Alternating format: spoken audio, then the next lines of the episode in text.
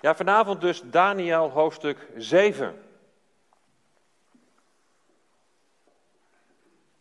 We lopen niet helemaal synchroon met de zondagmorgens.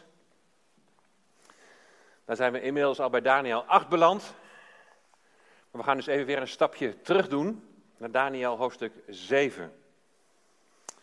En dan kun je in dit overzicht kun je zien dat Daniel in hoofdstuk 7 het visioen van de vier dieren krijgt. Want daar gaat het vanavond over, die vier dieren. Dat krijgt hij in 550 voor Christus. Daniel 7, vers 1, daar staat in het eerste jaar van Belsazar. Dat is de koning van Babel. En dat is 550 voor Christus. En vanmorgen hebben we gelezen Daniel hoofdstuk 8 en daar staat twee jaar later dat hij het visioen van die twee dieren krijgt. In Daniel 8 vers 1 staat in het derde jaar van Belsazar. Dus beide hoofdstukken, hoofdstuk 7 en 8, die spelen zich weer af in Babel. Dat betekent dat we ten opzichte van hoofdstuk 6 dus weer even teruggaan in de tijd. Want in hoofdstuk 6 waren we inmiddels al aanbeland in het Medo-Persische Rijk. Het rijk na Babel, de regeerperiode van koning Darius. Maar dat heb ik vaker gezegd, het loopt dus niet helemaal in de tijd op elkaar. Niet chronologisch. Die hoofdstukken 7 en 8 die horen dus chronologisch. Dat kun je bij dit plaatje zien tussen hoofdstuk 4 en hoofdstuk 5. Nou, even om dat te duiden. In hoofdstuk 2, het statenbeeld in de droom van Nebukadnezar.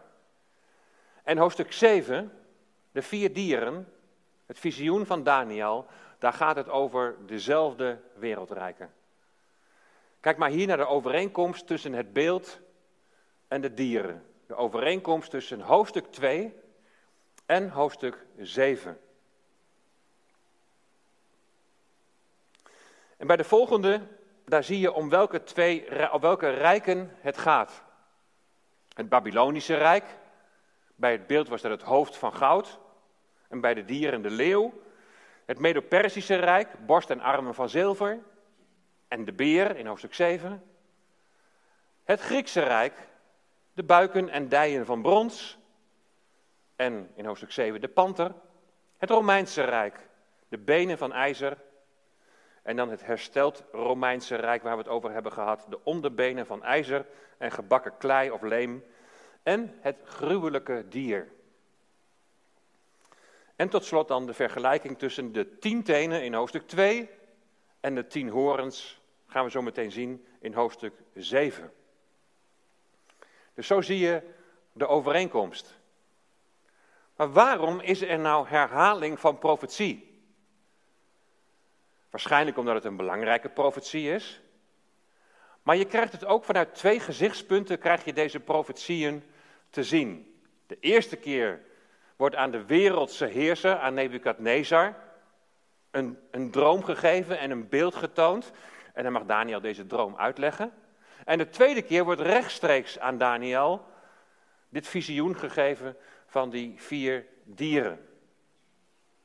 En zo wordt bevestigd hoe de wereldgeschiedenis na het Babylonische Rijk zal gaan verlopen. Bij de vier dieren krijg je dan nog duidelijker te zien dat er in de toekomst een rijk zal zijn dat alle trekken zal hebben van de voorgaande rijken. Ik denk dat het ook wel een belangrijk verschil is met het eerste beeld. Dus het, het, het vierde rijk zal alle trekken hebben ook van de voorgaande rijken. Je ziet ook in hoofdstuk 7, zullen jullie zo meteen zien, daar ligt heel veel nadruk op dat vierde dier.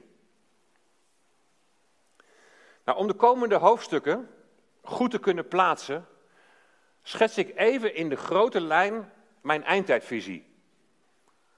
Want dat helpt wel om het een en ander te kunnen plaatsen. En vanaf de wederkomst van de Heer Jezus ga ik dan even terugredeneren.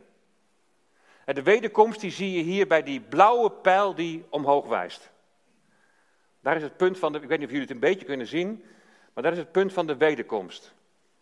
Daarna breekt het duizend jaar vrederijk, het rijk waar de Messias zal regeren, breekt dan aan. Dus direct volgend op de wederkomst van de Heer Jezus. En je ziet daar duizend jaar in het groen staan. En ik geloof dat voorafgaand aan de wederkomst van de Heer Jezus, dat er een tijd van grote verdrukking zal zijn over deze aarde. En je ziet daar in die lichtgrijze vakken, zie je twee perioden van drie en een half jaar staan. Samen zeven jaar grote verdrukking. Nou, we zullen daar in hoofdstuk 9 met name nog bij stil gaan staan als we het gaan hebben over de 70 jaarweken. Er zijn er vervolgens verschillende visies op 1 Thessalonicense 4 en 1 Korinthe 15 wat betreft de opname van de gemeente. Er is discussie over het tijdstip. Wanneer gaan wij de Heer tegemoet in de lucht om Hem te ontmoeten en voor altijd bij Hem te zijn? Nou, ik ga ervan uit dat de gemeente wordt opgenomen voor de grote verdrukking.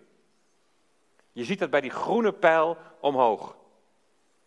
er zijn anderen die zeggen het is halverwege, na 3,5 jaar. Anderen zeggen die opname en wederkomst is tegelijkertijd. Nou, dan moet je zo meteen straks in het vervolg van de hoofdstukken van Daniel maar even kijken of dat dan ook consequenties heeft voor de uitleg. Dat betekent trouwens niet, als ik zeg dat ik geloof dat de opname voor de grote verdrukking zal zijn, dat betekent helemaal niet dat ik geen toenemende verdrukking verwacht tegen de tijd van het einde. Integendeel zelfs. De grote verdrukking, dat is echter iets anders dan de verdrukking die nu gelovigen ook al meemaken. Verdrukking van mensen. Door mensen vervolgd worden om je geloof. De grote verdrukking is enerzijds de tijd van de uitstorting van Gods toren. Het is de toren van het lam over deze aarde. God beproeft zijn volk, hij beproeft de mensheid om ze wakker te schudden, opdat ze zich tot hem zullen keren. En je kunt daarover lezen vanaf Openbaring 6. En je ziet hier bij de grote verdrukking ook Openbaring 6 tot en met 19 staan in dat schemaatje. Anderzijds gaat het in die periode over het regeren van de antichrist over deze aarde, die mensen zal onderdrukken en die mensen zal verzoeken. God beproeft en, de Satan verzoekt. De gemeente, bestaande uit wedergeboren heidenen en joden, is mijns inziens dan op, opgenomen omdat wij niet onder Gods toren zijn. Nou, liggend, daar zie je het beeld van hoofdstuk 2 en de verschillende rijken in de tijd aangegeven. En daar zie je dan ook die namen van die dieren zie je daarbij staan. En helemaal rechts onderaan, bij ijzer en leem, daar zie je het herstelde Romeinse Rijk staan op de helft van de grote verdrukking. In hoofdstuk 9 zullen we nog zien dat het de helft van de laatste jaarweek van Daniel is. Dan een uitdrukking, de tijden der heidenen. Die zie je daar ook staan, volgens mij vlak boven het beeld. De tijden der heidenen. Dat is een uitdrukking die je tegenkomt in Lucas 21, vers 24. Daar staat namelijk, en zij zullen vallen door de scherpte van het zwaard en in gevangenschap weggevoerd worden onder alle heidenen. En Jeruzalem zal door de heidenen vertrapt worden, totdat de tijden van de heidenen vervuld zullen zijn. Direct boven het beeld zie je dus die lijn van de tijden der heidenen en die loopt vanaf het begin van de ballingschap tot aan de wederkomst van de Heer Jezus. Dan zal de tijden van de heidenen zullen bij zijn wederkomst vervuld zijn. Dan zullen ze geen zeggenschap meer hebben over Jeruzalem. Dit is uiteraard een eindtijdvisie. En als je daar dus nogmaals een andere visie op hebt, dan zul je de puzzelstukjes van de komende visioenen, die zul je misschien op een andere manier moeten plaatsen. En dat, dat zet je dan in ieder geval ook weer aan het nadenken. Hey, hoe, hoe brei ik dan dit of dat recht? Nou, dit alles even als inleiding op de komende visioenen die in de komende hoofdstukken ons te wachten staan. Hoofdstuk 7, dat is de afsluiting van het Arameese deel van het boek. Waarin de blik helemaal gericht is op de wereldheerschappij. En in de Hebreeuws-talige visioenen die nog gaan volgen in de volgende hoofdstukken, daar gaat de aandacht meer specifiek uit naar de toekomst van Gods volk, naar Israël. Is dus een hele duidelijke scheidslijn. Het Aramese deel gaat over de wereldheerschappijen en het Hebreeuwstalige deel wat nu gaat volgen, dat gaat veel meer nadrukkelijk over het volk Israël. Nou, van twee huiskringen heb ik vragen gekregen. Ja, daar had ik ook om gevraagd. Bij de vragen van de huiskringen. En die zal ik ook hierin meenemen. We beginnen met de eerste twee versen van hoofdstuk 7. In het eerste jaar van Belsazar, dat is dus 550 voor Christus, de koning van Babel, had Daniel op zijn bed een droom en kreeg hij visioenen voor ogen. Toen schreef hij de droom op. En de kern van de zaken omschreef hij als volgt. Daniel nam het woord en zei: S'nachts in mijn visioen keek ik toe en zie de vier winden van de hemel zweepten de grote zee op. De eerste vraag die kwam uit Kring van de Deen. Naar aanleiding van vers 2, waar staat Daniel nam het woord en zei. En de vraag die, die gesteld werd is, tegen wie sprak Daniel? Hele goede vraag. Het helpt zo bij Bijbelstudie als je zelf vragen gaat stellen aan de tekst. Nou, om daar duidelijkheid over te krijgen, moeten we eerst terug naar vers 1. In de herziende statenvertaling lezen we dat Daniel de droom opschreef. Toen schreef hij de droom op. Hij schreef de droom op. Wat hier vertaald is met hij, kan ook onpersoonlijk zijn. En dan dient het te vertaald te worden met het. Dus heel letterlijk staat er dan, toen schreef het de droom op. Dat is natuurlijk niet goed Nederlands, maar dan moet je het als volgt vertalen. In het eerste jaar van Belshazzar, koning van Babylon, had Daniel een droom. En visioenen trokken door zijn geest terwijl hij op zijn bed lag. En dan komt het. Daarna werd de droom opgeschreven. Niet hij schreef de droom op. Nee, daarna werd de droom opgeschreven waarvan het verslag nu begint. En dit maakt het heel goed mogelijk dat Daniel een schrijver had die dit visioen voor hem heeft opgeschreven. Als dan in vers 2 staat, Daniel nam het woord en zei, dan spreekt hij tot zijn schrijver, tot zijn secretaris, zeg maar, die dit visioen voor hem heeft opgeschreven. Hij heeft gedicteerd en, en het werd voor hem opgeschreven. De tweede vraag die komt uit Kring den Engelse en die heeft betrekking op vers 2 en 3. Daniel nam het woord en zei: S'nachts in mijn visioen keek ik toe en zie de vier winden van de hemel zweepten de grote zee op. En vier grote dieren stegen op uit de zee die van elkaar verschilden. Over de zee heb ik destijds al gezegd dat het gaat over de Volkerenzee. Dat de vier grote dieren, de vier wereldrijken, dus uit de volkeren zijn opgekomen. Maar de vraag is, het begrip Volkerenzee, kun je dat meer onderbouwen vanuit de schrift? Nou, ook dat is natuurlijk een hele goede vraag. Vooral dat je niet zomaar iets kunt zeggen of kunt concluderen dan dat de schrift of de Bijbel er ook een verklaring voor geeft. Nou, in het Oude Testament is de Grote Zee over het algemeen de Middellandse Zee. Een voorbeeld van zo'n tekst is bijvoorbeeld Ezekiel 47, vers 10. Waar het gaat over het herstel van de dode zee in de toekomst. Ook zo'n geweldige profetie.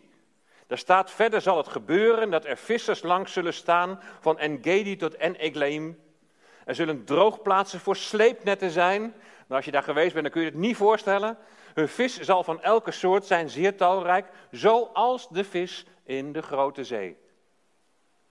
De grote zee die grenst aan Israël, dat is de Middellandse Zee. In relatie tot Babel kan daar natuurlijk geen sprake van zijn. Vanuit Irak is de Indische Oceaan de Grote Zee. Nou, vanuit de Bijbel wordt met de term Grote Zee, zoals in Ezekiel 47, vaak letterlijk een grote zee bedoeld, zoals de Middellandse Zee. Maar vaak wordt Grote Zee of zee als een symbolische aanduiding voor massa der volkeren gebruikt. Daar heb ik ook een voorbeeld van in Jesaja 17. Er staat, wee het rumoer van vele volken. Ze razen, ze razen van de zee. En wee het gedruis van natieën. Ze maken een gedruis als het bruisen van geweldige wateren. Zie je, er wordt het met volkeren vergeleken. Al maken de natieën een gedruis als het bruisen van machtige wateren. Hij bestraft het en ze vluchten ver weg.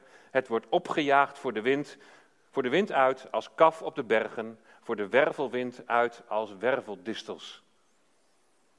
En je ziet het ook in Openbaring 17, vers 15. En hij zei tegen mij, de wateren die u gezien hebt, waaraan de hoer zit, dat zijn volken, menigten, naties en talen. Dus uit de volkeren komen vier dieren op. In Daniel 7 zie je in vers 17 dat het om vier koningen, om vier koninkrijken gaat die niet uit de zee, maar dus uit de aarde zullen opstaan. Dus daar zie je het ook weer opnieuw. Ze staan niet uit de zee op, maar ze staan uit de aarde op. Vers 17, die grote dieren, die vier in getal zijn, zijn vier koningen die uit de aarde zullen opstaan. We gaan naar het eerste dier, het eerste koninkrijk, het Babylonische rijk, het hoofd van goud, de leeuw, vers 4. Het eerste was als een leeuw met vleugels van een arend en ik keek toe totdat zijn vleugels uitgerukt werden. Het werd van de aarde opgeheven en het werd als een mens op zijn voeten neergezet en het werd een mensenhart gegeven. Nou, verderop bij de uitleg, dat zei ik toen straks al even, het gaat vooral over dat vierde, over dat verschrikkelijke dier.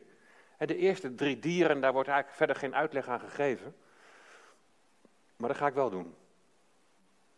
In Jeremia 4, vers 7, daar zie je dat de leeuw het Babylonische rijk voorstelt. Dat is schrift met schrift vergelijken. Daar in Jeremia 4, vers 1, daar wordt Juda wordt gewaarschuwd voor Babel. En dan staat daar, een leeuw is opgesprongen, en daar wordt over Babel gesproken, een leeuw is opgesprongen uit zijn struikgewas, de verderver van de heidenvolken is uitgetrokken, is in zijn plaats uitgegaan om van uw land een woestenij te maken. Uw steden zullen vernietigd worden, zodat er geen inwoner meer is. En bijzonder is dat in Babel op de poorten en de muren van de koninklijke paleizen, zoals je hier kunt zien, dat er afbeeldingen van leeuwen stonden afgebeeld. De leeuw is Babel. Een leeuw, en dan staat er met vleugels als een arend. Nou, de leeuw is de koning der dieren en staat voor sterk en krachtig. De arend is de koning der vogels en staat voor snelheid. En die kan grote afstanden afleggen. Het Babylonische Rijk is snel gegroeid. En Nebukadnezar verhoogde zichzelf. Maar de vleugels werden uitgerukt. Hij werd op de aarde werd hij neergezet. Nebukadnezar, die zichzelf verhoogde, werd door God in het nauw gedreven. En hij werd op zijn voeten gezet en hij moest zelfs grazen als een koe. Weet je het nog? Als straf. Dus dat is de leeuw. Dan de beer, die beeld staat voor het Medo-Persische Rijk. En zie, een ander dier, het tweede, leek op een beer. En het richtte zich op naar één kant. En er had drie ribben in zijn muil, tussen zijn tanden. En men zei het volgende tegen het dier: sta op en eet veel vlees. De beer staat voor brute kracht. Het Medo-Persische Rijk had gigantische legers. Ze verpletterden hun tegenstander. Nou, wat wordt er nou bedoeld met het rechten zich op naar één kant? Dat suggereert eigenlijk dat de beer op één kant, op één zijde ligt en op een gegeven moment de andere zijde opricht. Maar dat zou kunnen duiden op het feit dat de Persen machtiger waren dan de Meden. Dat hebben we voor, vanmorgen ook gezien met die twee horens in hoofdstuk 8. En die ene was hoger dan de andere, de Persen waren sterker. Maar dat is eigenlijk geen, geen, geen logische oplossing als je weet hoe een beer, hoe die handelt. Een beer verheft zich uitsluitend op zijn achterpoten. Dan verheft het zich op zijn achterzijde, maakt zich groot en dan moet je dus eigenlijk zijde, zou je moeten vertalen als achterzijde. En dat kan ook. Het maakte zich groot. Het was een imposant, machtig rijk. Maar dan, het had drie ribben in zijn muil, tussen zijn tanden. En men zei het volgende tegen het dier, sta op en eet veel vlees. Dat brengt me bij de volgende vragen van Huiskring in Engelsen. Hebben de getallen drie ribben, vier vleugels, tien horens heeft dat nog een diepere betekenis in het Hebreeuws. Nou, we hebben net gezien, dit hoofdstuk is nog geschreven in het Aramees. Maar in het Hebreeuws hebben letters inderdaad een getalswaarde. Zo is de 3 is de gimel, 4 de dalet, 10 is de jot. En aan die letters wordt een bepaalde betekenis gegeven, maar die kan ik hier niet specifiek koppelen aan de getallen hier in hoofdstuk 7. Maar die getallen 3, 4 en 10, die staan wel ergens voor. En dat zullen we ook gaan zien. Kijk, hier in vers 5 zie je de beer die drie ribben in zijn muil tussen zijn tanden heeft.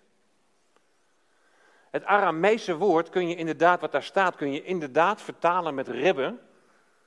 Maar het kan ook vertaald worden als snijtanden of hoektanden. Het is niet helemaal duidelijk waar het nou precies betrekking op heeft. De een zegt dat daarmee op de macht van het Medo-Persische Rijk wordt geduid. Hij verdeelt over de drie rijken, Assyrië, inclusief Babylon, Medië en Perzië.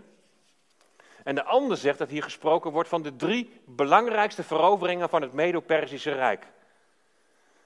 In 546 werd Lydia veroverd, in 539 Liba, Babylon en in 525 Egypte. Nou, als je die laatste kiest en je, zegt, je ziet dat het over veroveringen gaat, dan ligt het meer voor de hand dat het gaat om snijtanden dan dat het gaat om ribben. Maar goed, het is dus niet helemaal duidelijk. Maar ze verslaan in ieder geval hun vijanden.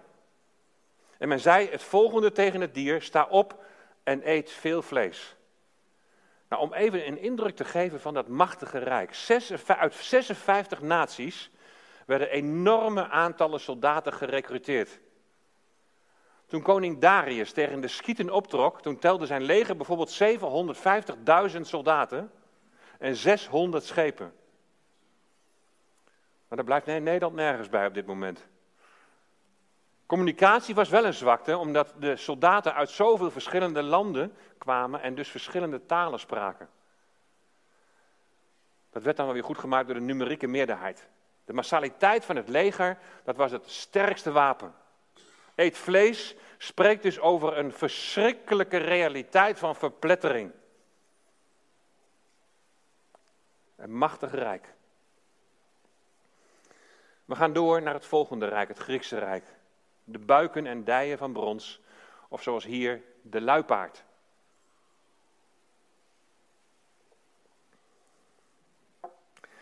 Een luipaard die kenmerkt zich door zijn enorme snelheid bij het achtervolgen van zijn prooi. De snelheid die wordt nog even opgevoerd door vier vogelvleugels op zijn rug. De opkomst van het Griekse Rijk onder Alexander de Grote is het verhaal van een blitzkrieg, zou je kunnen zeggen. In ruim tien jaar veroverde Alexander de Grote een rijk dat nog groter was dan het Medo-Persische Rijk. Het besloeg een gebied dat zich uitstrekte van India in het oosten, de Caucasus in het noorden, Griekenland en delen van Italië in het westen en Egypte in het zuiden. Vier vleugels, snelle uitbreiding naar vier windstreken. En dan staat, dat er letterlijk, dan staat er letterlijk dat vier koppen aan het beest worden toegevoegd. En hen werd heerschappij gegeven. Nou, tijdens de studie van hoofdstuk 2, toen heb ik aangegeven, naar aanleiding van die buiken en twee dijen, ook met elkaar vier, om hier nog op terug te komen. Nog uitgebreider zullen we dus in hoofdstuk 8 iets zien van de geschiedenis van Griekenland. Alexander de Grote was de heerser. Maar hij werd niet oud, hij werd slechts 34 jaar oud. Het is niet zeker waar hij aan stierf. Het kan malaria zijn geweest. Het kan ook vergiftiging zijn geweest. En dan heb je in die rijken, hè, dan eh, staan ze elkaar naar het leven om de macht te, te krijgen. Het is niet helemaal duidelijk. En na de dood van Alexander de Grote van Griekenland waren er gedurende 22 jaar waren er vreselijke oorlogen. Het was een grote tijd van onrust. Hoe gaat de macht nou worden verdeeld? Wie wordt de opvolger van Alexander de Grote? Totdat in 304 voor Christus door de slag bij Ipsus de verdeling in vier Griekse rijken werd vastgesteld. En dat zijn de vier koppen. Het Macedonische Rijk, het Tracische Rijk, het Syrische Rijk en het Egyptische Rijk. En de opvolgers, die noemen we de diadogen, misschien heb je wel eens van die naam gehoord, die verdeelden het rijk zelfstandig onder elkaar. En hier zie je die verdeling.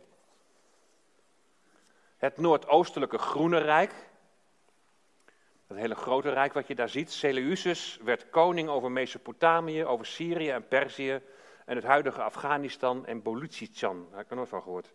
Balochistan. Ik kan het bijna niet uitspreken. En we kennen, we kennen dit als het rijk van de Seleuciden.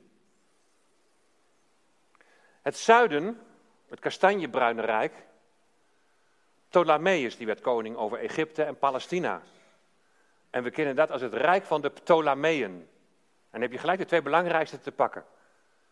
de Seleuciden in het noorden en de Ptolemeeën in het zuiden. En die waren voortdurend, heb ik vanmorgen ook nog gezegd, met in oorlog met elkaar. Er zijn wel vijf grote oorlogen geweest. En, en, en Jeruzalem lag precies in het midden. Dan heb je nog het westelijke Paarse Rijk. Dat is niet zo groot, dat is vrij klein. Lysimachus werd koning over Thracië en West-Anatolië, zoals dat genoemd werd. En het westelijk Oranje Rijk, Cassander, werd koning over Macedonië en Griekenland. Dus vier rijken, vier koppen. Het beest dat hier in hoofdstuk 7 uitgebreid wordt behandeld, dat is het vierde verschrikkelijke beest. Daniel 7, vers 7. Daarna keek ik toe in de nachtvisioenen en zie, het vierde dier was schrikwekkend. Gruwelijk en uitzonderlijk sterk. Het had grote ijzeren tanden, het at en verbrijzelde en de rest vertrapte het met zijn poten. Het verschilde van al de dieren die ervoor geweest waren. En het had tien horens. Dus we hebben drie rijken gehad. Het Babylonische Rijk, het Medo-Persische Rijk, het Griekse Rijk. En hier zijn we bij het vierde dier, dat verschrikkelijke dier. Schrikwekkend, gruwelijk en uitzonderlijk sterk. Hier wordt net als in het beeld van Nebukadnezar gesproken van ijzer. Het Romeinse Rijk kenmerkt zich door een ongehoorde vreedheid. En de Romeinen die kennen ook maar twee soorten volken. Enerzijds de vazallen, die totaal onderworpen waren aan Rome. En aan, aan de andere kant de vijanden. Elk land dat Rome veroverde, werd als staatkundige eenheid grondig vernietigd. En daar vielen ontelbare slachtoffers. Honderdduizenden werden in slavernij gebracht. In hoofdstuk 2 bij dat beeld heb ik de onderbenen, deels van ijzer en deels van leem, in de eindtijd geplaatst. En gekoppeld ook aan een verdrag. Een verdrag dat gesloten zal worden tussen enerzijds de antichrist en zijn rijk, en anderzijds het volk Israël, het leem, in de periode van de grote verdrukking. Wat we nog zullen zien, ook weer Daniel 9, vers 26. De voeten, de onderbenen en de tien tenen wijzen mijns inziens naar een toekomstige fase van het Romeinse Rijk, hoe dat dan ook gestalte zal krijgen. En in de preek heb ik al wat fasen van het Rijk laten zien. En hier zie je in fasen zie je de uitbreiding van het Romeinse Rijk van 753 voor Christus tot 180 na Christus. Dus het Romeinse Rijk bestond al vanaf 753 voor Christus. Dat is wat hier bruin is gekleurd. En dat betrof een deel van het huidige Italië. Het bestond dus al in kleinere vorm tijdens die eerste drie rijken. 753 voor Christus. Het was eerst een koninkrijk en daarna werd het een republiek. In 27 voor Christus werd het een keizerrijk en was keizer Augustus de eerste keizer. In 285 en definitief in 395 na Christus, kort na Constantijn, keizer Constantijn, kwam er een splitsing. En je kreeg toen het westelijke rijk, het Romeinse rijk, met Rome als hoofdstad, de Roomse kerk. En het oostelijke rijk, wat we ook wel het Byzantijnse rijk noemen, met Constantinopel als hoofdstad. Het huidige Istanbul. De Oosters-orthodoxe kerk. De twee benen, het westelijke en het oostelijke Romeinse Rijk. Het West-Romeinse Rijk bestaat tot 476 na Christus. Het wordt dan veroverd door een hoop van Germaanse stammen. Maar het oostelijk Byzantijnse Rijk bestond nog tot 1453. En dan volgt daarna het Ottomaanse Rijk. De overheersing door de Turken. Als je nou naar Israël gaat, dan hoor je iedere keer weer bij opgravingen of bij dingen van, eh, dat was uit die tijd, uit de Byzantijnse tijd, en dat was uit de Ottomaanse tijd. Als je kijkt naar de huidige muren rond het oude Jeruzalem, die zijn gebouwd door de Turken. Suleiman, die heeft deze, deze muren laten bouwen. Dus dan zie je ook even van, dan krijg je een kleine inschatting van hoe dat Ottomaanse Rijk eruit zag. En het dus wel grote overeenkomst, dat is wat kleiner dan het Romeinse Rijk.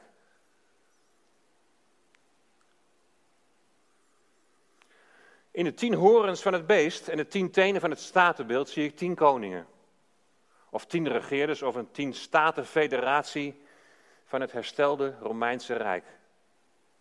In de eindtijd zal het weer oprijzen als, als een anti-christelijk rijk. En dit laatste wereldrijk, dat zei ik helemaal aan het begin, dit laatste wereldrijk zal de kenmerken in zich hebben van al die vroegere koninkrijken, wereldrijken. En over dit beest en het, over het herstel van het rijk kun je ook lezen in Openbaring 17, vers 8. Het beest dat u gezien hebt was en is niet en het zal opkomen uit de afgrond en naar het verderf gaan. Het Romeinse Rijk was en is niet en het zal opkomen uit de afgrond. Maar het eindstation staat ook al vast, wat we ook nog in Daniel 7 zullen zien. Het zal naar verderf gaan. Maar dat het gaat over het toekomstige Romeinse Rijk lezen we in vers 8. Terwijl ik op de horens bleef letten, zie een andere kleine horen rees daartussenop. Drie van de eerdere horens werden voor hem uitgerukt. En zie, in die horen waren ogen als mensenogen en een mond vol grootspraak. Er waren tien horens. Komt er eentje bij, die verwijdert de drie, blijven er over acht. Nou, vers 8 tot en met 12, die zijn een aanvulling op het statenbeeld van Nebukadnezar. Daar zie je naar die tien tenen dat er een steen losraakt en die, die vernietigt dat beeld. En dat gaat dan over het komende Messiaanse Rijk. Dat is Daniel hoofdstuk 2, het statenbeeld. Wat hier wordt toegevoegd, is dat een elfde koning opkomt. En om dan maar een paar termen uit het boek Openbaring te gebruiken, deze, deze horen die typeert de antichrist. En zijn mond is de valse profeet, die de hoge priester van de Babylon-religie zal zijn. Heb ik vorige keer ook laten zien, hoe zich dat nu al aan het vormen is. Een eenheid van godsdienst. En hij heeft een mond vol grootspraak. Het is niet helemaal duidelijk waar de ogen voor staan. De ene zegt die staat, het staat voor intelligentie en anderen vermoeden buitengewone geestelijke vermogens. Maar in ieder geval de tien koningen, een statenbond van het hersteld Romeinse Rijk. Nog meer over dit rijk in openbaring, waar we over die tien horens tegenkomen. Waar we ook die, die tien horens tegenkomen. Openbaring 13, vers 1 en 2. En ik zag uit de zee, dus uit de volkeren, een beest opkomen dat zeven koppen en tien horens had. Heb je weer, die tien horens. En op zijn horens waren tien diademen en op zijn koppen een godslastelijke naam. Nou, eerst even de zeven koppen. Openbaring 17, vers 9. Hier is het verstand dat wijsheid heeft. De zeven koppen zijn zeven bergen waarop de vrouw zit. Ook zijn het zeven koningen. De zeven koppen stellen zeven koningen voor van zeven landen. En die worden weer getypeerd met zeven heuvels. Een verwijzing naar de zeven heuvels waarop Rome is gebouwd. Een cryptische verwijzing naar het Romeinse Rijk van de eindtijd. En hier weer diezelfde tien horens. Die wijzen op tien koningen, tien regeerders, gezien de tien diademen. Nou, hoe verhouden nou die tien horens en die zeven koppen zich tot elkaar? Horens stellen machten voor. En koppen blijken koningen te zijn. Duidelijk is dat de tien horens al in de opkomstfase van de antichrist een grote rol spelen. Drie worden gedood, dus blijven er zeven over, samen met de antichrist acht. Maar die zeven die overblijven, dat is dus een aantal dat identiek is aan de zeven koppen. En dan in openbaring ook, daar zie je dezelfde dieren terug. Die we net hebben gezien in uh, Daniel hoofdstuk 7. En het beest dat ik zag, dat is openbaring 13 vers 1 en 2. En het beest dat ik zag leek op een panter. En zijn poten waren als die van een beer. En zijn muil was als de muil van een leeuw. En de draak gaf hem zijn kracht, zijn troon en grote macht. Dus hier worden dezelfde dieren genoemd, alleen in omgekeerde volgorde. Daniel kijkt vooruit. Maar Johannes, die kijkt achterom. En hier zie je ook dat het laatste rijk al die kenmerken van die voorgaande rijken heeft. Dat zie je hier ook heel sterk in terug. Zien we nu niet al de voortekenen van het ontwaken van dit rijk in de eenwording van Europa? En de Mediterrane Unie. Weet je wat de Mediterrane Unie is? Dat zijn de noordelijke Afrikaanse landen die een samenwerkingsverband moeten gaan vormen met Europa. Alle aandacht gaat hier in Daniel uit, maar die ene horen die nog verschijnt. Vers 8. Terwijl ik op de horens bleef letten, zie een andere kleine horen rees daartussen op. Drie van de eerdere horens werden voor hem uitgerukt. En zie, in die horen waren ogen als mensenogen en een mond vol grootspraak. De elfde koning, de antichrist zie ik als de koning van Babel, daarmee vergelijkbaar, de laatste Nimrod. De vraag is welke drie leiders hij ten val zal brengen. Maar daar kom ik in hoofdstuk 8 kom ik daarop terug. Het laatste wereldrijk kent dus twee fasen. De tien statenfederatie en de door de antichrist geleide statenfederatie. Nou, in vers 9 tot en met 14 zien we de overgang van de grote verdrukking, de Statenfederatie geleid door de Antichrist, naar het tijdperk van het Messiaanse Rijk. Vers 9 tot en met 14. De Almachtige die zet zich op zijn troon om het lot van de wereld een definitieve wending te geven. En er volgt een rechtszitting, vers 9 en 10. Onder leiding van de Allerhoogste zelf. En drie belangrijke besluiten worden genomen. Het eindoordeel over de volkeren wordt uitgesproken. De kleine horen, de antichrist, wordt gedood, vers 11. En zijn rijk vernietigd, net zoals de voorgaande rijken, vers 12. En het derde dat er gebeurd is, het koninkrijk van de rotsteen, het toekomstige Messiaanse rijk, wordt aangekondigd. En vers 13 en 14 daar staat dan, ik keek toe in de nachtvisioenen en, zie, er kwam met de wolken van de hemel iemand als een mensenzoon. En hij kwam tot de oude van dagen en men deed hem voor zijn aangezicht naderbij komen. En de mensenzoon is de Messias. Het is de Heer Jezus, de Zoon. En de oude van dagen is God de Vader. Hem, de mensenzoon, werd gegeven heerschappij, eer en koningschap. En alle volken, naties en talen moesten hem vereren. Zijn heerschappij is een eeuwige heerschappij, die hem niet ontnomen zal worden en zijn koningschap zal niet te gronden gaan. Hier zien we dat het koningschap over alle volken allereerst aan de mensenzoon wordt gegeven. En wanneer? Bij zijn wederkomst.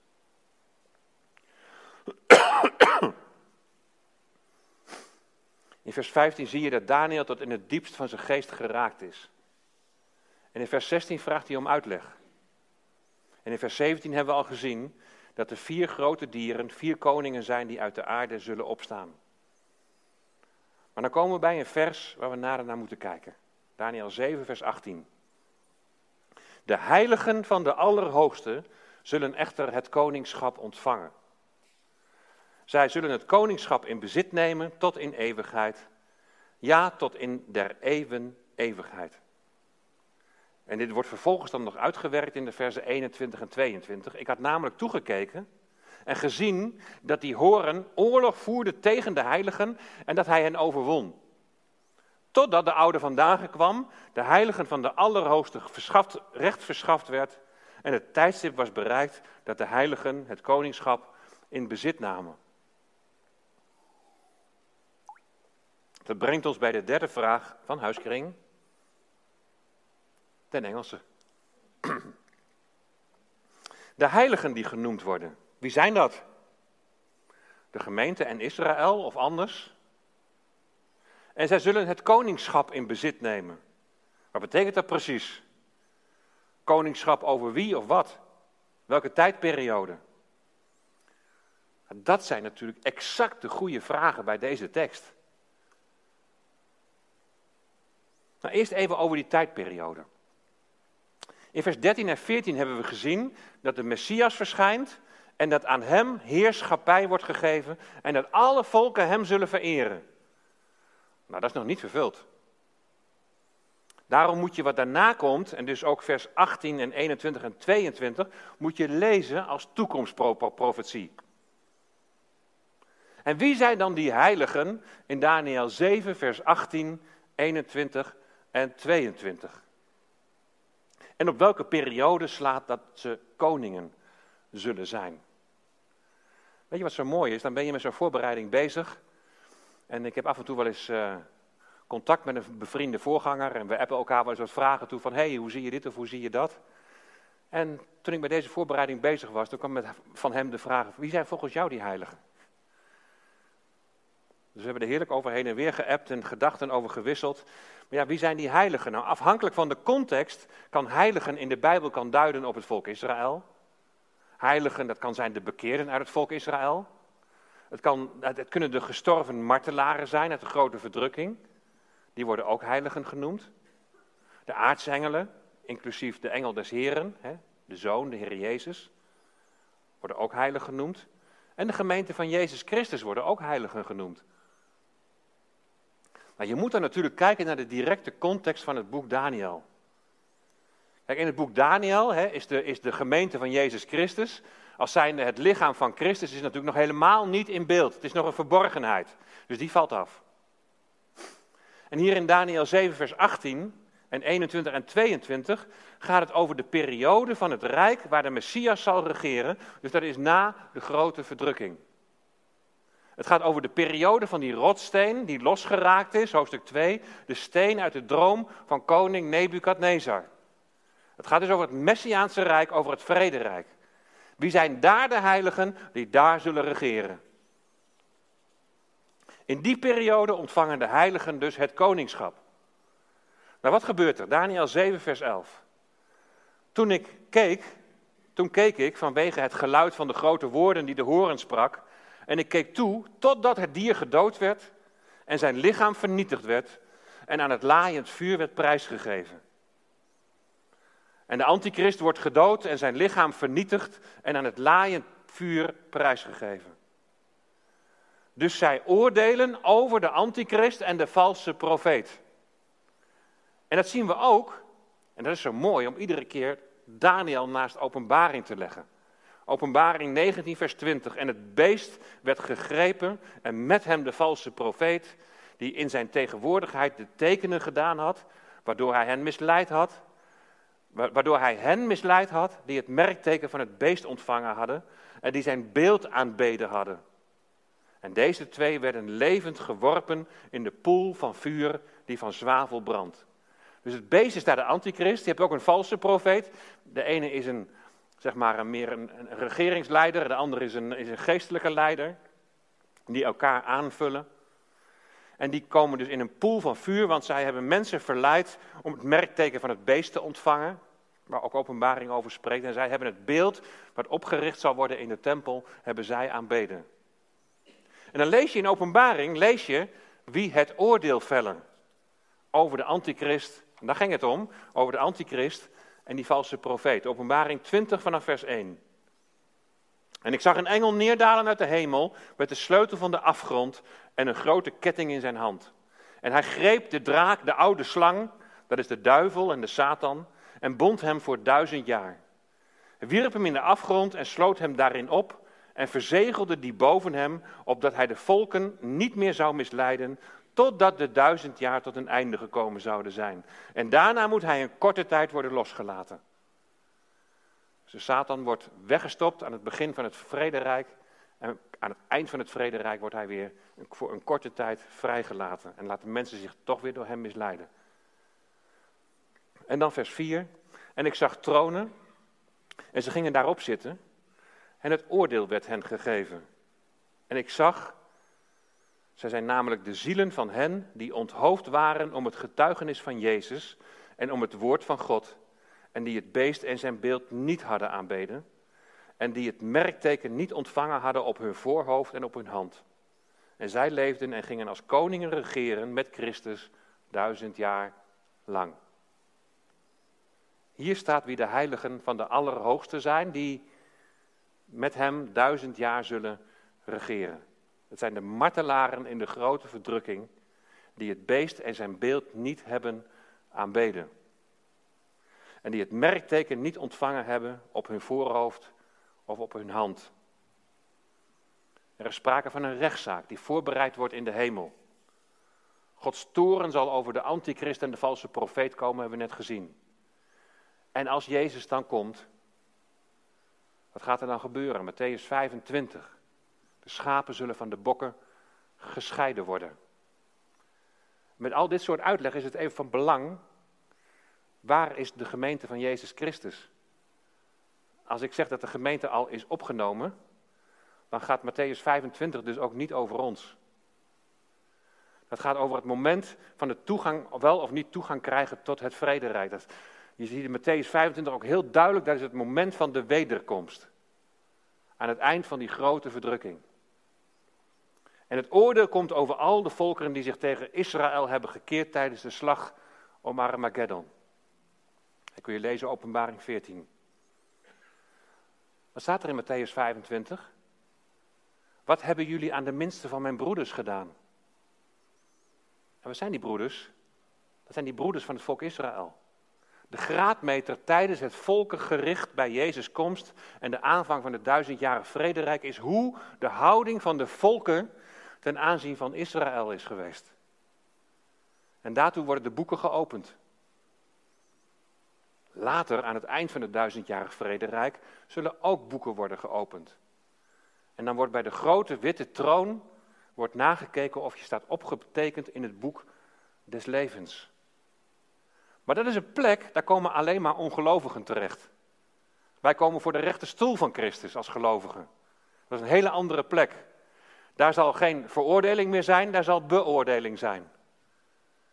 Maar die, zij die niet opgetekend staan in het boek des levens, die in hun leven niet voor de Heer Jezus gekozen hebben, komen voor de witte troon en daar is per definitie veroordeling. Want ze staan niet opgetekend in het boek des levens. Nou, in vers 21 staat dat die kleine horen vol grootspraak oorlog voerde tegen de heiligen en dat hij hen overwon. En dan zie je weer de overeenkomst met Openbaring 13, vers 7. En het beest werd macht gegeven om oorlog te voeren tegen de heiligen en om hen te overwinnen. En hem werd macht gegeven over elke stam, taal en volk. Dan gaat het dus weer over die periode van grote verdrukking. Er zijn mensen tot geloof gekomen. Je leest zelfs in het begin van de openbaring dat er een grote schare nog tot geloof gaat komen. In die grote verdrukking. En die heiligen die zullen vervolgd worden. En die heiligen die zullen martelaren worden. Die zullen het met de dood gaan bekopen. En hier zie je, er wordt oorlog gevoerd tegen de heiligen. En het beest, dit is het beest uit de zee, uit de volkerenzee, de antichrist. En die krijgt macht van de draak, die krijgt macht van de duivel om oorlog te voeren tegen de heiligen en om hen te overwinnen. Dit gaat dus allemaal over die periode van de grote verdrukking, vlak voor de wederkomst van de Heer Jezus Christus. De nederlaag van de heiligen van de Allerhoogste, daar blijkt tevens het moment te zijn dat de Allerhoogste ingrijpt. Want er is altijd een totdat. En dat grijpt dan weer terug op die rechtszitting in vers 11 van Daniel 7. Dat leidt tot een terechtstelling van dat vierde beest. En het ingrijpen van de Allerhoogste zie je in vers 22. Totdat, zie je, daar is het totdat. Totdat de oude van dagen kwam, de heiligen van de Allerhoogste recht verschaft werd en het tijdstip was bereikt dat de heiligen het koningschap in bezit namen. En hier wordt het koninkrijk, dat eerst in bezit was van het vierde beest onder de elfde koning, wordt aan de heiligen gegeven.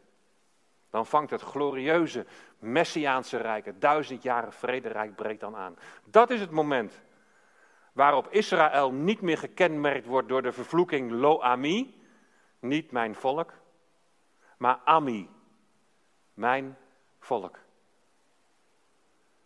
In vers 23 en 24 wordt nog eens uitgelegd hoe het zit met het vierde dier, de tien horens, en de kleine horen die opstaat, die drie koningen zal vernederen. En er zijn uitleggers die de tien koninkrijken in de eeuwen voor de geboorte van de Heer Jezus plaatsen. Anderen weer eeuwen daarna. Maar er is dan echter geen bevredigende oplossing te vinden. Van hoe je het allemaal moet plaatsen. Daarom zie ik het als eindtijdprofetie. In vers 25 wordt nog eens uitgelegd hoe die kleine horen, de antichrist, zal spreken en strijden. Vers 25. Woorden tegen de Allerhoogste zal hij spreken. De heiligen van de Allerhoogste zal hij te gronden richten. Hij zal erop uit zijn bepaalde tijden en de wet te veranderen. En ze zullen in zijn hand worden overgegeven voor een tijd, tijden en een halve tijd. Hier worden weer de heiligen van de Allerhoogste genoemd. Maar zoals ik al zei, je moet het steeds weer in de context lezen. Hier gaat het om de Joden die in de laatste jaarweek tijdens de grote verdrukking het verbond met God handhaven. Ze zullen weigeren het, feest, het, het beest te aanbidden. In Daniel 9, vers 27 staat dat hij het verbond voor velen zwaar zal maken, een week lang, zeven jaar lang. En het verbond dat Joden en de antichrist hadden gesloten. Onder hen zullen er velen zijn die zich van dit verbond zullen afkeren, als het beeld van het beest in de tempel zal worden opgericht. En dat beeld zal vlak voor de helft van die grote verdrukking, die laatste jaarweek, worden opgericht. En de tweede helft van die jaarweek zullen de heiligen dan zwaar worden verdrukt en vervolgd. De antichrist zal pogen de gestelde tijden te veranderen. Weet je, de feesten van de Heer, die worden in de Bijbel worden ze vastgestelde tijden genoemd. We weten dat de voorjaarsfeesten al zijn vervuld. Pesach, toen Jezus als lam werd geslacht, en daaraan gekoppeld het feest van de ongezuurde broden, dat spreekt van onze reiniging. Ten tweede het feest van de eerstelingen, toen Jezus opstond uit de dood. En ten derde het feest der weken, toen de Heilige Geest werd uitgestort. En deze zijn in één jaar, zijn ze achter elkaar, zijn ze vervuld.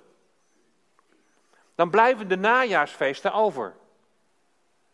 Het feest van de bazuinen is het eerste feest. Nou, afhankelijk van je eindtijdvisie kun je daar verschillende betekenissen aan geven. Ten eerste de opname van de gemeente, de bazuin zal klinken en we gaan de Heer tegemoet in de lucht. Anderen zeggen nee, het is het begin van de dag des Heeren, de oordelen die over deze wereld zullen komen. En weer anderen zeggen nee, het is de wederkomst. Matthäus 24, vers 31. Want dan zal er luid bazuingeschal zijn als de engelen, de uitverkorenen, het Joodse volk verzamelen uit de vier windstreken. Heb je nog de grote verzoendag. De verzoening tussen Joden en de Messias. Zacharia 13, vers 9 zal dan in vervulling gaan. Het zal mijn naam aanroepen en ik zal het aanhoren. En ik zal zeggen, dit is mijn volk. En zij zullen zeggen, de Heere is mijn God. De grote verzoendag. En dan als laatste het Loofhuttenfeest. De vervulling van het Messiaanse Rijk.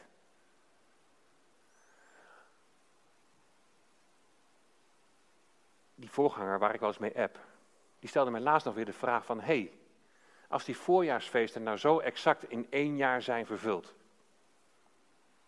zou het dan niet het geval zijn ook met die najaarsfeesten? Vaak wordt dan gezegd hè, dat wij nog de dag, nog het uur weten dat de Messias zal komen. Maar die uitdrukking nog de dag, nog het uur, heeft betrekking op dat feest van de bazuinen. Want dan is niet te bepalen of het nou de ene dag of de dag daarna is, want het heeft te maken met de stand van de maan. Afhankelijk van je eindtijdvisie kunnen de najaarsfeesten kunnen die dan wel of niet in één jaar worden vervuld. Als je namelijk bij het bazuinenfeest van de opname uitgaat, ja, dan volgt er nog eerst zeven jaar grote verdrukking. En daarna de, opna of de, de wederkomst. In ieder geval, de Satan en de Antichrist, die zullen proberen deze vastgestelde tijden uit te stellen, te veranderen. Dat is logisch, want het leidt tot zijn ondergang. Wat ze ook proberen te veranderen, is de wet. En in Matthäus 24 zie je ook dat een van de tekenen van de tijd is toenemende wetteloosheid. De antichrist zal de goddelijke invloed uit de samenleving proberen te verbannen op allerlei mogelijke manieren. En vanmorgen zei ik al van de principes van het koninkrijk van God en de principes van het koninkrijk van deze wereld. dat is een gigantisch contrast en dat contrast zal alleen maar groter en groter worden. Het, zal, het gevolg zal een volkomen verloedering van de aardbevolking zijn. Wat ze ook proberen te doen, de antichrist en de valse profeet zullen het onderspit delven. Vers 26, daarna zal het gerechtshof zitting houden. Men zal hem zijn heerschappij ontnemen, hem verdelgen en volledig vernietigen. Alle heerschappij van de koninkrijken zal aan het volk van de heiligen worden gegeven. Maar het koningschap en de heerschappij en de grootheid van de koninkrijken onder heel de hemel zullen gegeven worden aan het volk van de heiligen van de Allerhoogste. Zijn koninkrijk zal een eeuwig koninkrijk zijn. En alles wat heerschappij heeft zal hem eren en hem gehoorzamen. Vers 28, hier is het einde van deze woorden. Wat mij, Daniel, betreft, mijn gedachten verschrikten mij zeer. En mijn gelaatskleur veranderde. Deze woorden bewaarde ik echter in mijn hart. Wat een visioen voor Daniel. Hij stond aan een andere kant als wij. Hij stond nog in het Babylonische Rijk. En hij ziet wat er allemaal staat, staat te gebeuren. En hij werd op een gegeven moment bevestigd toen ze werden overvallen door de meden en de Persen. Dat ja, het gaat ook, ook daadwerkelijk in vervulling. Wij weten vanuit de geschiedenis het allemaal te plaatsen. En ik heb vanmorgen ook al gezegd, als al die profetieën nou zo zorgvuldig in vervulling gaan, dan mogen we ook zeker weten dat wat nog niet vervuld is, dat het eenmaal vervuld zal gaan.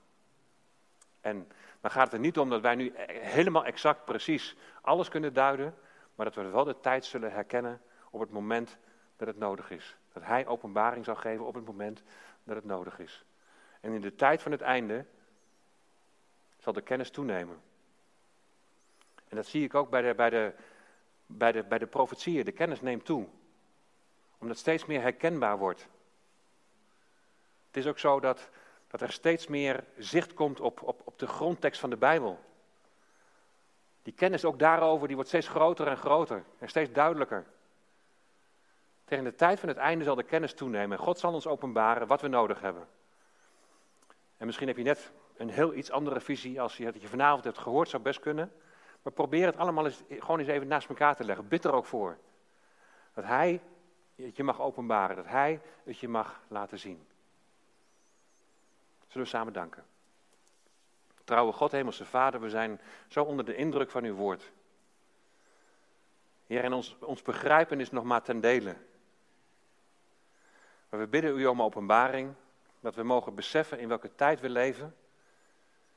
Want we zien dat zoveel mensen gewoon maar hun leventje leven. Ook christenen die zich totaal niet bewust zijn van uw plan of dat het uiteindelijk ergens naartoe gaat, dat u de schepping tot, tot uw bestemming zult brengen. Hier laten we elkaar wakker schudden. En ons met elkaar voorbereiden op een tijd dat het misschien eens wat moeilijker zal gaan worden. Dat er werkelijk verdrukking zal zijn. Dat we mogen groeien, Heer, in relatie met U, in het kennen van U, in het zijn bij U. Opdat we ook zo'n tijd door zullen komen en het aan zullen kunnen.